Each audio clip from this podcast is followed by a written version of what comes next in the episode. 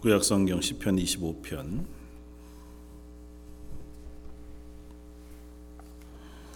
1절에서 5절까지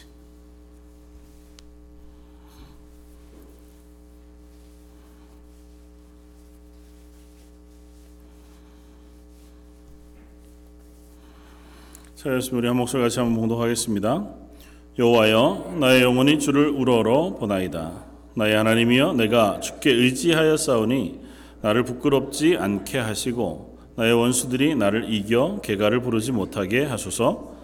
주를 바라는 자들은 수치를 당하지 아니하려니와 까닭없이 속이는 자들은 수치를 당하리이다. 여호와여, 주의 도를 내게 보이시고 주의 길을 내게 가르치소서. 주의 진리로 나를 지도하시고 교훈하소서.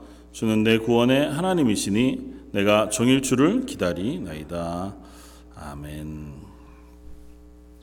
어, 시편 25편은 다윗의 시로 알려져 있습니다. 그리고 오늘 말씀 제목 선하신 하나님을 따라 사는 삶이라고 제목을 잡고 말씀을 한번 어, 나눠 보기를 원합니다. 어, 시편 25편은 한번 이렇게 쭉 읽고 묵상해 보면 아, 주제가 뭘까? 고 하는 고민이 생깁니다.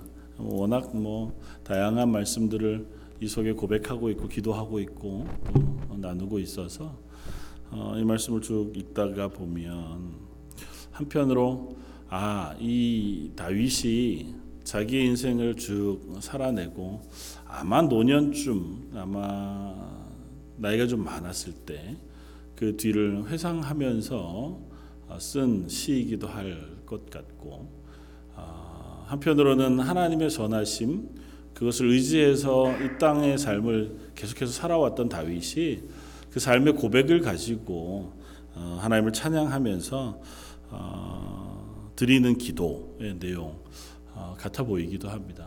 그러니까 시편 25편에는 다른 표제가 없습니다. 그냥 다윗의 시 이렇게만 되어져 있어서 또 그 안에 내용들을 보면 아주 특정한 어떤 사건에 대한 힌트들이 별로 나와 있지 않아서 어, 아마 그냥 일상적으로 다윗이 자기의 신앙을 가지고 하나님 앞에 고백하는 고백의 시로 읽는 것이 맞겠다 생각이 되어지고 저희가 오늘 5절까지만 읽었지만 어, 11, 12절에 여호와를 경외하는 자 누구냐고 하는 이 질문이 아마 이 시 전체를 관통하는 질문이겠다 생각이 되어져요. 그러니까 24절, 24장 시편 24편도 다윗의 시인데요.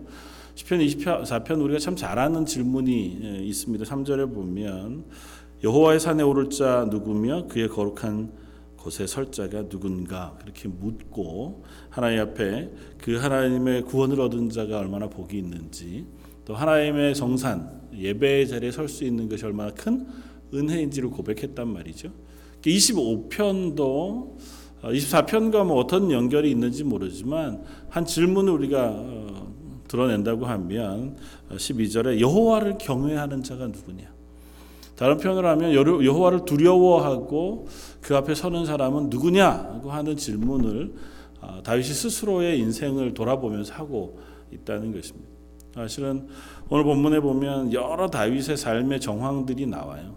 자기가 죄악을 범했을 때에 또 죄를 회개하면서 하나님의 용서하심을 구하던 그런 때에 또 내가 하나님이 없어서 경험하는 그 고통 혹은 하나님과의 관계가 조금은 친밀함이 멀어져서 일어나는 어려움 혹은 외부로부터 자기를 공격해오는 원수들의 공격 때문에 당하게 되어지는 힘겨움. 그러니까 인생을 살아가면서 만나게 되어지는 숱한 상황들에 대한 이야기들을 이렇게 좀 몇 가지로 뭉뚱그려서 다윗이 고백하고 있습니다. 그러면서 그 모든 상황 속에서 하나님의 선하심을 알고 그 하나님의 사람으로 살아가는 그래서 하나님을 두려워하고 하나님을 경외하는 사람 그런 사람은 어떻게 그 삶을 살아갈 것인가고 하는 질문과 스스로의 신앙의 고백을 이 시를 통해서 우리에게 들려주고 있다는 거죠. 그러니까 1차적으로는 하나님을 향하여 올려드리는 고백이고 어, 2차적으로는 이 시를 통해서 교훈적으로 어, 이 시를 읽는 이들에게 하나님을 경외하는 마음으로 우리가 이 땅의 삶을 살아갈 때에 이와 같은 삶을 살아가는 것이 아, 합당하다, 참 좋다, 지혜롭다.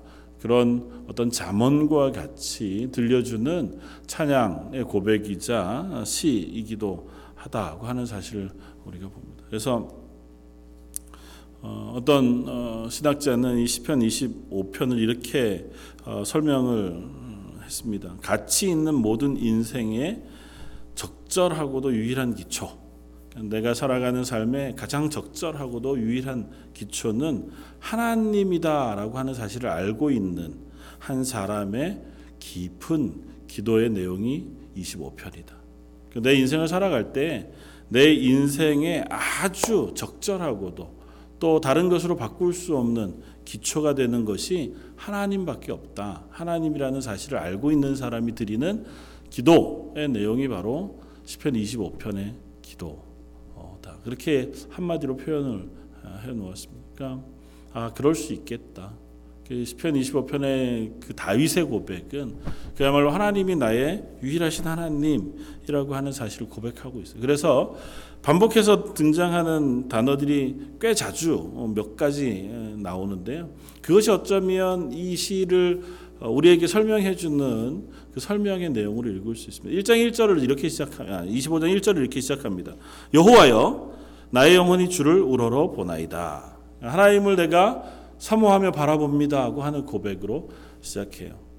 뭐 사실 우리하고는 상관없지만 이 시편 25편은 알파벳이라고 알려져 있습니다. 그러니까 어, 히브리어 알파벳 순서를 따라서 어, 암송하기 좋게 그렇게 지어놓은 시예요. 그러니까 뭐 한국어로 따지면 기역으로 시작하는 한년, 그 다음은 니은으로 시작하고 그 다음은 디귿으로 시작하는 그렇게 한 이유는 여러 가지가 있지만 아름답게 쓰기 위해서이기도 하지만 뭐 시편 119편 같은 경우는 하나님의 말씀의 완전함이라고 하는 것을 시 형태로 표현하기 위해서 그 알파벳 형태의 시를 썼어요.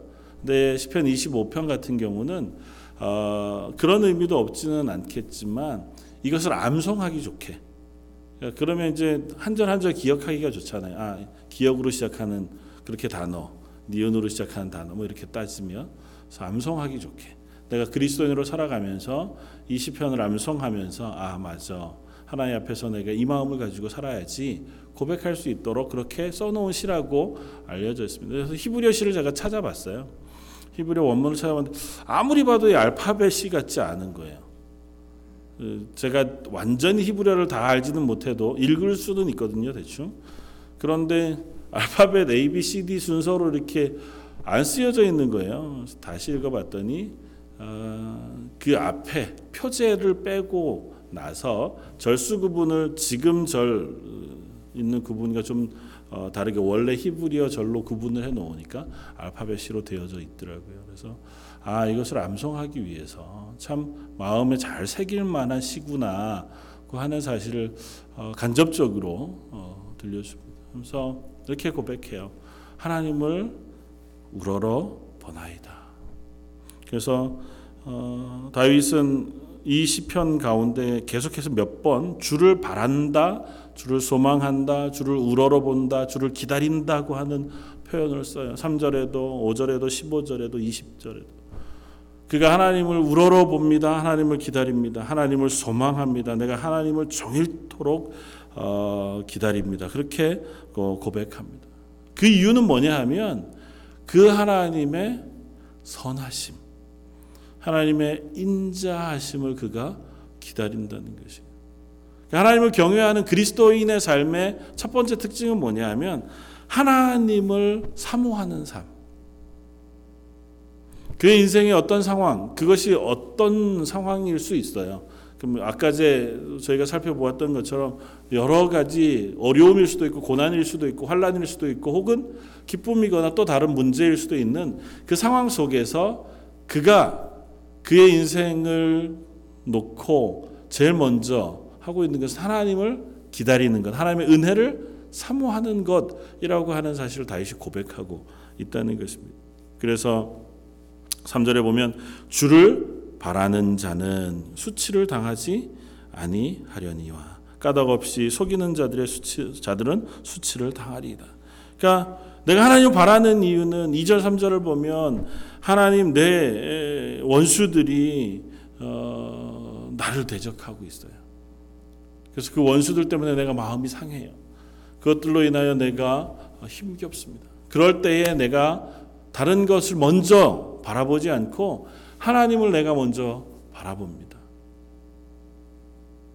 여러 가지 할 일들이 있잖아요. 우리가 무슨 도전을 받고 어려운 문제가 생겼을 때 다른 여러 가지 일이 있는데 하나님을 경외하는 그리스도인이기에 내가 제일 먼저 하는 것은 뭐냐면 하나님의 은혜를 구하는 것이다. 그리스도인은 하나님을 기억하는 사람들인 줄 압니다. 그래서 우리의 삶의 많은 문제들 혹은 삶의 여러 정황 속에서 기도하기를 쉬지 아니하는 사람, 그 사람이 바로 하나님을 두려워하고 하나님을 경외하는 사람의 모습이라는 사실을 우리가 기억해야 합니다. 왜냐하면 하나님은 신실하시거든. 하나님은 선하시고 하나님은 인자하시다고 오늘 본문에 표현해내고 있습니다. 그래서 다윗은 그 하나님의 인자하심을 의지해서 하나님께 기도해요. 그러면서 7절에는 이렇게 고백합니다. 여호와여 내 젊은 시절의 죄와 허물을 기억하지 마시고 주의 인자하심을 따라 주께서 나를 기억하시되 주의 선하심으로 해 주십시오. 그렇게 기도해요. 어쩌면 지금 노년의 다윗이니까 그 젊은 시절을 생각해 보면서 그 통과할 당시에 내가 범죄할 당시에 도 하나님이 나의 은혜의 하나님이셨어요. 그러나 지금은 뒤돌아보건대 그때의 죄책, 그때의 연약함, 그것들 때문에 하나님 앞에 다시 어, 그가 하나님의 은혜를 구하고 있는 기도를 드리는 것 같기도 하고 또 다른 한편으로는 그것을 또 다른 이들의 권면하면서 이야기하고 있는 것 같아 보이기도 합니다. 젊은 날에 젊은 날이라고 표현되어진 것은 아마 그가 왕성히 살아가고 있던 그 삶의 정황 속에서 내가 범했던 죄와 허물을 기억하지 말아 주십시오.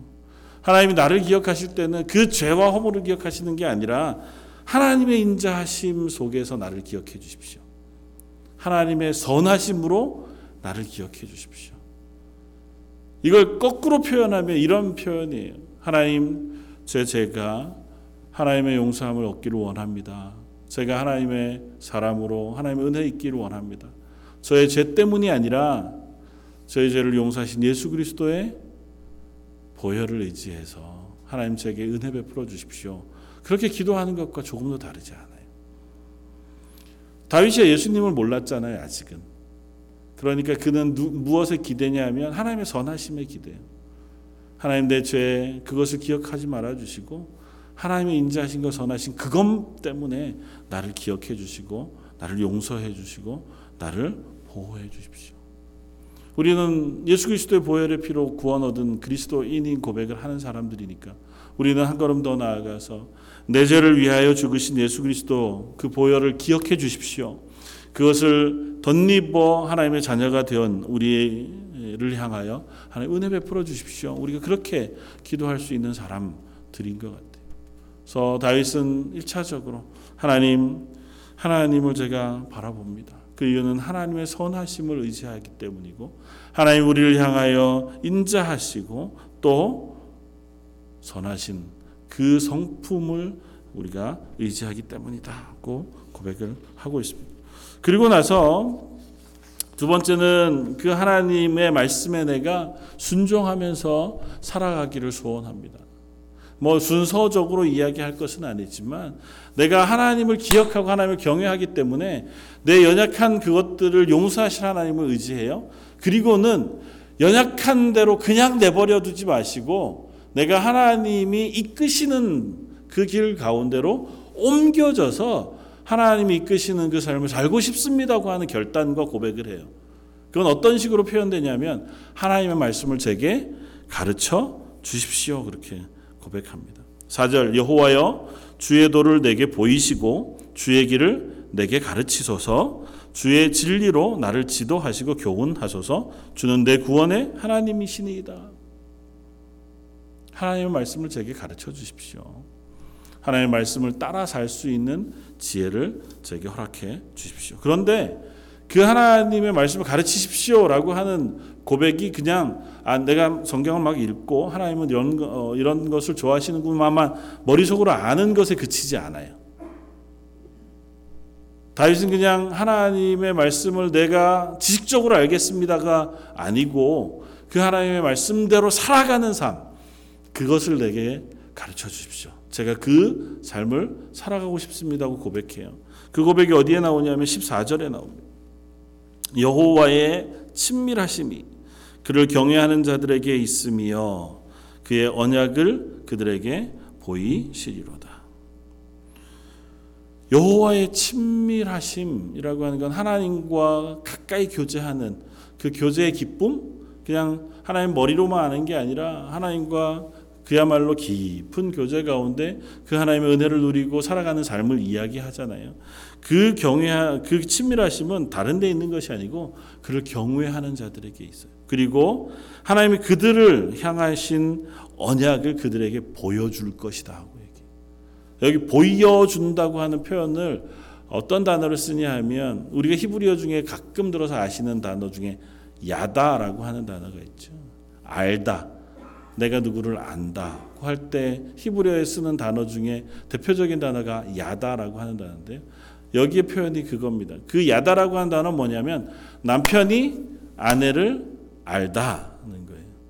그러니까 이름이 뭔지 아는 게 아니고 그 사람의 성격이 뭔지, 그 사람이 좋아하는 게 뭔지, 그 사람이 뭘 싫어하는지, 그 사람의 마음은 어떤지, 그 사람의 성품이 어떤지 이런 것들을 안다는 거예요. 그러니까 그와 사귐 속에 그를 친밀히 안다고 하는 거예요.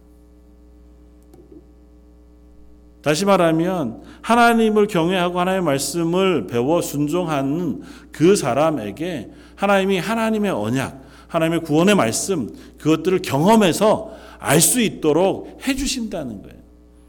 하나님은 하나님의 말씀을 순종하는 사람들을 하나님을 깨닫고 경험할 수 있는 은혜의 길로 인도해 주시다. 그렇게 다윗은 고백하는 겁니다. 왜 그럴 수 있습니까? 다윗 실제로 자기의 삶이 그랬거든요. 다윗이 자기의 인생을 살아오면서 지금 어 뭐 나이가 얼마나 되었는지 모르지만 적어도 다윗이 이 인생을 살아오면서 자기 인생 가운데 확인하고 경험한 바가 그거예요. 내가 하나님의 말씀을 순종하고 하나님을 친밀히 내가 알아가고 그분에게 붙어 있었을 때 하나님 나를 향하여 약속하신 그 약속을 얼마나 신실하게 지키셨는지를 자기 인생이 증명해 주는 거죠. 사실 자기 혼자도 살았던 적이 있었고 실패했던 적도 있었습니다. 다시 젊은 날에 나의 죄와 허물을 용서해 주십시오 그렇게 기도하는 것처럼 그 기도 그때를 기억하지 말아 주십시오 기억하는 것처럼 자기도 부끄러운 과거가 있잖아요. 자신의 인생 가운데 성경에 기록되어져 있는 아주 특별한 죄악들도 있을 만큼 다윗 역시 실패하지 않았던 사람은 아니란 말이죠. 그러나 그럼에도 불구하고 다윗은 그 상황 속에서도 여전히 하나님이 나의 하나님이 되셔서 나를 향하여 신실하시고 또 그 선하심으로 덮어주셨던 경험이 그의 인생의 고백으로 남아 있어요. 그래서 그 인생을 되돌아보면서 그렇게 고백하는 겁니다. 하나님, 하나님을 바라보는 자, 하나님 말씀에 순종하는 자는 하나님의 언약을 보여 주시는 줄 압니다. 하나님의 언약을 깨닫게 해주시고 그의 삶으로 그것을 경험하게 해주시는 줄 믿습니다. 사실 이 다윗의 고백은 참 놀라운 고백이기도 하거니와 다른 한편으로는 우리 그리스도인들이 살아가면서 꼭 할 수 있으면 좋겠. 우리가 꼭 믿음으로 이 고백에 나아갈 수 있었으면 좋겠는 고백이기도 합니다. 일평생을 그리스도인으로 살아가는데도 다윗이 했던 고백과는 똑같지는 않다 할지라도 이 고백에 이르지 못한다면 참 안타까운 일이죠. 평생을 하나님을 알고 그리스도인으로 살았는데도 난 하나님의 선하심과 인자하심을 경험한 적이 별로 없습니다. 고 고백한다면 참 불행한 일이죠. 하나님이 변하시지 않는다면 분명히 우리에게 선하신 하나님이실 겁니다.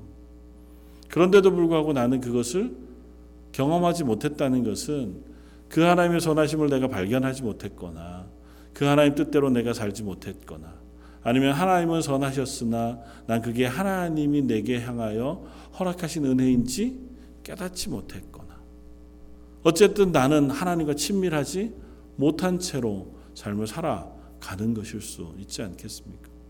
기대하긴 2019년을 살아가면서 하나님 사소한 시간, 사소한 환경 속에서 하나님 나의 하나님 되시다는 것을 경험하고 하나님 나를 향하여 신실하시고 나를 향하여 선하시다는 사실을 깨달을 수 있는 지혜와 눈을 뜨게 해 주십시오.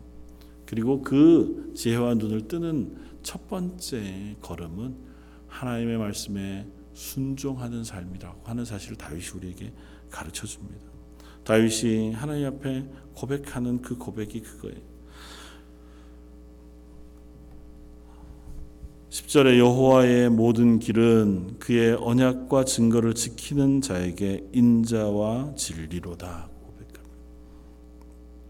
그리고 11절 여호와여 나의 죄악이 크오니 주의 이름으로 말미암아 사하소서. 하나님 앞에서 자기의 죄를 용서 구하면서 그리고 나서 하나님 앞에 어, 고백하는 그 하나님 되심은 뭐냐 하면 하나님은 그 모든 길, 그 모든 길을 어, 그의 언약과 증거를 지키는 자에게 드러내 보여주시는 하나님이시라는 것.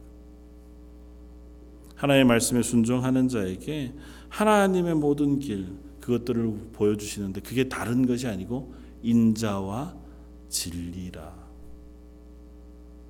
그래서 20편, 25편에 계속 반복되어지는 단어가 여러 가지 형태로 나오는데 결국은 하나님의 인자하심, 사랑, 그리고 하나는 하나님의 정의, 정직하심, 공의. 인자하심은 사랑으로 혹은 선하심으로 여러 가지로 표현이 돼요. 또 하나님의 공의로우심은 정직, 정의, 진리로 표현되어져요. 하나님의 선하시고 인자하심, 그리고 공의로우시고 진, 진실하심이 우리들에게 드러나는데 어떤 때에 드러나냐 하면 하나님 앞에 그 언약 하나님 말씀을 지키고 하나님 말씀대로 살려고 애쓰는 자에게는 하나님의 그 모든 뜻들을 드러내 보여주시고 깨달아 알게 해주신다는 것입니다. 저희 이게 어떤 어떤 면에서 조건절처럼 느껴져서 부담스럽기도 해요. 이렇게 하면 이렇게 해줄게. 근데 사실은 어, 표현은 그렇지만 그런 조건으로만 존재하지는 않아요. 하나님 이미 우리에게 은혜를 베푸셨고 하나님의 가장 크신 구원을 우리에게 허락해 주셨으니까 이미 그건 조건으로서의 의미는 상실되어져 있습니다. 그렇다기보다 그 구원을 받은 그리스도인이 그 하나님과 더 친밀하게 교제하면서 그 하나님을 매일매일 경험하면서 확인하면서 그 사랑 속에서 살아갈 수 있는 방법, 그 깨달을 수 있는 그 비결을 가르쳐 주는 어, 말씀으로 이해하는 것이 더 아마 합당할 거예요. 그러니까 내가 하나님의 은혜 가운데 좀 평안하고 풍성되게 그 하나님 앞에서 내가 기쁘고 감사하게 살아갈 수 있는 비결은 뭐냐 하면 하나님 말씀을 기억하고 하나님 말씀에 순종하는 것. 그러려고 애쓸 때 우리는 더 풍성하신 하나님의 은혜와 하나님의 도우심을 구하고 그것을 경험하며 살아갈 수 있다고 표현해요. 그래서 하나님의 은혜를 경험하는 여호와를 경외하는 자는 누구냐고 하는 질문에 앞뒤로 이렇게 대답합니다. 그러면서 구절은 그 하나님의 물 경외하는 자를 또 다른 단어로 이렇게 표현합니다. 온유한 자를 정의로 지도하시며 온유한 자에게 그의 도를 가르치시려다. 하나님께서 온유한 사람에게 하나님의 말씀으로 그를 가르치시고 그를 인도해 주실 거라는 거예요. 여기 온유하다고 하는 표현은 우리가 잘 알고 있는 온유하다는 표현하고 조금 다릅니다. 여기에서 온유하다고 하는 표현은 오히려 가난한 사람으로 표현하는 게 더 정확한 표현일 수 있는 표현이에요. 그러니까 여기에서 온유한 사람은 가난한 사람이에요. 가난한 사람인데 앞뒤의 문맥을 통해서 보면 죄인이에요. 내가 죄를 지어서 하나님 앞에 가난한 마음과 겸손한 마음을 가지고 선 사람, 그 사람을 온유한 사람으로 표현하고 있어요. 그래서 시편 8 25편 8절, 9절, 10절, 11절, 12절, 13절 이렇게 가는 동안 그 안에서 하나님 앞에서 우리가 하나님의 은혜를 경험할 수 있는 자리는 뭐냐 하면 내가 죄인인 것을 깨닫고 하나님 앞에 겸손히 은혜를 구하는 마음 그것이 하나님 말씀에 순종하는 마음이고 그가 하나님의 은혜를 경험할 수 있는 사람이라고 하는 사실- 사실을 다윗이 이야기하고 있습니다. 다윗은 자기 인생 가운데 가장 놀라운 은혜를 경험했던 때를 그가 기억하고 있어요. 바세바의 사건 때문에 그가 자기의 아들을 잃어버리고 하나님으로부터 멀리 떨어져 긴 시간 동안 살았던 그 경험 속에서 그가 그 죄악을 묻고 살았을 때에는 하나님의 은혜를 경험할 수 없었습니다. 그러나 그 죄악을 하나님 앞에 내려놓고 회개하고 하나님의 극률하심을 구했던 그때에 하나님은 그에게 바로 제사함의 은혜 그리고 하나님께서 언약하신 언약을 그에게 확인시켜 주셔서 하나님 안에 살아가는 삶으로 회복시켜 주시는 경험을 다윗이 했단 말이죠. 그러니까 다윗은 자기 인생을 돌아보면서 이 시를 읽는 독자들에게 혹은 오고 오는 그리스도인들에게 그 이야기를 겉면으로 알려주는 겁니다. 우리가 죄인인 줄 알아서 내 연약함을 하나님 앞에 내려놓고 하나님의 은혜를 구하는 자들에게 하나님 선하시다. 그리고 그 사람들은 하나님의 선하심을 맛보고 하나님의 인도하심을 경험하며 살아가게 되어질 것이다. 어떤 면에서 죄라고 하는 것이 우리들에게 굉장히 큰 영향을 미칩니다. 기본적으로 우리가 범죄하고 있을 때 하나님과 교제하는 것이 어렵다. 뭐 그건 말할 필요도 없죠. 그러나 내가 죄를 지었던 기억 혹은 그 죄책감이라고 하는 것이 우리를 계속해서 괴롭혀서 우리가 하나님의 은혜 가운데서 풍성하게 살아가지 못하게 방해하는 이유가 되기도 해요. 뭐 이유는 여러 가지가 있겠죠. 내가 지은 죄를 어, 회개하지 않았거나 아니면 그것으로 일어난 어떤 아픔들을 내가 적극적으로 해결하려고 노력해 보지 않아서 이미 시간이 많이 지나 버려서 내 속에는 그냥 아픔으로만 죄악으로만 남아 있는 경우에 우리 그것으로부터 가끔 가끔 발목 잡히고 넘어질 때가 많이 있습니다. 그러나 하나님은 우리의 죄를 용서하시길 기뻐하세요. 그래서 1차적으로는 하나님 앞에 내가 그 죄를 놓고 회개하는 그 사람에게 하나님은 그 죄를 용서해 주시는 은혜를 베풀어 주시고 그리고 조금은 더 적극적으로 할 수 있다면 우리가 그 죄로부터 돌이켜서 그것으로부터 일어나는 실패들 그것을 돌이킬 수 있는 그러한 자리에 나아갈 때 우리는 조금 더 선하게 하나님의 인도하심을 경험하고 또 그 하나님 앞에서 우리의 인생을 살아갈 수 있는 사람이 되어지는 줄 믿습니다. 마지막으로 18절 이하에 보면 이 다윗은 자기의 고난, 고난 그리고 그 어, 아픔 앞에서의 고백을 하면서 20절에 이렇게 고백해요. 내 영혼을 지켜 나를 구원하소서. 내가 죽게 피하오니 수치를 당하지 않게 하옵소서. 하나님 앞에서 내가 고난 당할 때에 하나님께 피하겠습니다. 하나님 나를 수치를 당하지 않게 나를 고난 가운데 망가지지 않게 해 주십시오. 그것은 또 다른 한편으로는 확신에 찬 고백이기도 해요. 하나님을 의지하는 인생은 결코 실패하지 않습니다. 하나님을 의지하는 인생 그 삶은 결코 죄악으로 무너지지 않습니다. 실패할 수 있죠. 또 우리가 공격당할 만한 숱한 빌미들이 있을 수 있습니다. 그러나 하나님께 피하는 자는 하나님의 은혜로 고치시고 덮으시고 회복시켜 주신다고 하는 것이 성경의 말씀입니다. 그래서 우리 땅을 살아가면서 하나님을 의지하는 인생, 또 하나님의 말씀에 이끌린 삶을 살아가려고 애쓰는 것이 우리 속에 고백으로 있었으면 좋겠다. 그러면서 마지막 21절, 22절은 이렇게 우리들을 향하여 말씀을 들려줍니다. 내가 주를 바라오니 성실과 정직으로 나를 보호하소서. 근데 사실은 이게 내가 하나님을 바라볼 테니 하나님 나를 보호해 주십시오. 이렇게 기도하는 것이라기보다는 원어의 뜻을 따르면 하나님이 나를 보호해 주시니 그 하나님을 내가 바라봅니다. 고 하는 고백이에요. 내가 하나님을 바라봅니다. 왜냐하면 하나님은 나를 지키시고 보호해 주시기 때문입니다. 그래서 마지막 절 이런 고백이 나오는 거예요. 하나님이여 이스라엘을 그 모든 환란에서 속량해 주십시오. 하나님은 성실하시고 정직하셔서 나를 보호해 주시는 하나님이시기에 내가 그 하나님을 바라봅니다. 그 하나님을 바라볼 때 내 인생만이 아니고 내 주변에 있는 또 다른 이들, 자기가 가지고 있는 공동체 이 이스라엘을 하나님께서 환란에서 건져 주시고 그 어려움에서 고쳐 주시기를 바랍니다. 이렇게 기도하는 다윗의 기도로 이 시편 25편이 끝이 나요. 그래서 저와 여러분들의 삶도 이런 방향으로 이런 걸음을 따라갈 수 있으면 좋겠다 생각이 됩니다. 우리의 신앙을 돌아보건대 아 하나님 나에게 늘 신실하시구나. 그래서 나는 그 하나님을 기다리고 소망하고 바라봄으로 이 땅의 삶을 살아가기를 소원합니다. 하나님 제게 하나님을 기다리고 소망하는 것은 하나님이 나에게 늘 선하셨기 때문입니다. 하는 고백이 저 여러분들의 고백이었으면 좋겠고 또 그게 그냥 입술의 고백이 아니라 우리의 삶을 살아낼 때에 그 삶 속에서 확인되어지는 경험되어지는 고백이 되었으면 좋겠습니다.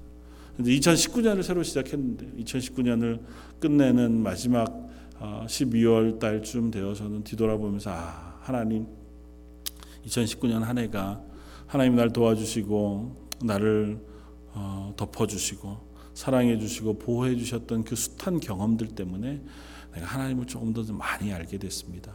그 하나님을 내가 더 친밀하게 사랑하게 되었습니다. 고백할 수 있는 저 여러분들을 되었으면 좋겠고 그 고백이 한 걸음 더 나아가서 하나님 나를 사랑하셨던 것처럼 내 옆에 있는 사랑하는 성도들, 이웃들, 내 가족들, 또 주변에 있는 또 다른 이들 하나님께서 그들을 똑같이 사랑해 주시고 은혜로 덮어 주십시오. 그렇게 기도할 수 있는 그 중보 기도의 사람들 되어져 가는 저 여러분들 되시기를 주님의 이름으로 부탁을 드립니다. 같이 한번 기도하겠습니다. 그 말씀을 생각하면서 한번 같이 기도하면 좋겠습니다. 하나님 앞에서 다윗의 기도는 나로부터 시작해서 공동체를 향해서 나아가는 기도가 되었고 또 이미 경험했던 하나님의 신실하심과 성실하심, 선하심을 기대어서 앞으로도 내가 그 하나님 앞에 살아가겠습니다 하는 고백으로 나아갔던 것처럼 저 여러분들의 고백도 하나님 다윗의 고백처럼 우리도 우리의 삶이 하나님 앞에서 하나님을 의지하고 나아가는 한 해가 되게 해주십시오. 그리고 그게 내 삶뿐 아니라 우리 자녀들 또 우리 런던 제일장로교회 성도들 또 우리가 아는 하나님의 사람들 그들을 향하여 함께 기도하며 함께 세워져가는 하루하루가 되게 해주십시오. 우리 한 목소리 같이 한번 기도하시겠습니다.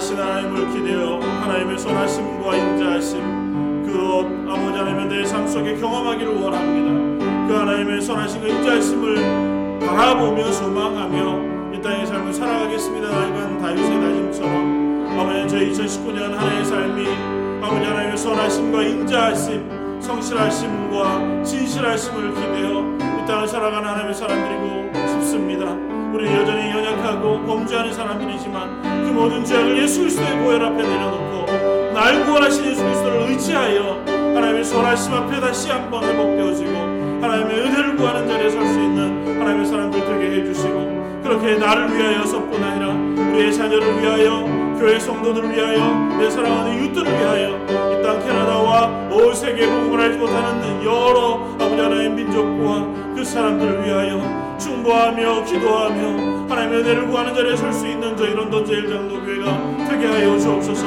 서로 위하여 기도하다가 아버지 하나님 주신 은혜를 놀랍게 누리게 하시고 서로 위하여 기도하다가 우리 가운데 임재하신 하나님의 도우심을 인하여 서로 고백하며 감사함에 즐거워할 수 있는 하나님의 사람들 되게 하여 주옵소서.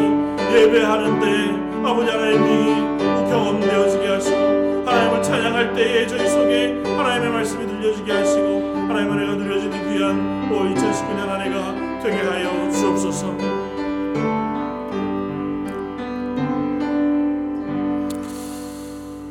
하나님께서 우리의 삶을 지키시고 우리의 영혼을 지키시며 우리를 죄악 가운데 건져 주시는 하나님이신 것을 고백합니다. 다윗에게 그러하셨던 것처럼 2019년 한 해를 소망하며 하나님께 은혜를 구하며 그 삶을 시작하는 저희 런던 제일 장로교회 모든 성도들 특별히 수요 예배 나와서 하나님을 찬양하고 하나님의 은혜를 사모하는 이들의 삶 속에 은혜 베푸셔서 2019년 하나님을 더 친밀히 삶 속에서 경험하고 그 하나님의 말씀대로 순종하여 살아감으로 하나님의 하나님 되심을 나뿐 아니라 우리 주변에 있는 많은 이들에게 증거하고 드러낼 수 있는 하나님의 사람들 되게 하여 주옵소서. 하나님 저희를 하나님의 예배하는 자리에 불러 주셨사오니 이 예배하는 자리가 차고 넘치도록 하나님의 은혜를 베풀어 주시고 또 하나님을 찬양하는 이들의 찬양이 하나님께 놀랍게 올려드려지는 저희 런던 제일 장로 교회가 되게 하여 주옵소서. 하나님의 은혜를 구하오며 이 모든 말씀 예수님 이름으로 기도드립니다. 아멘.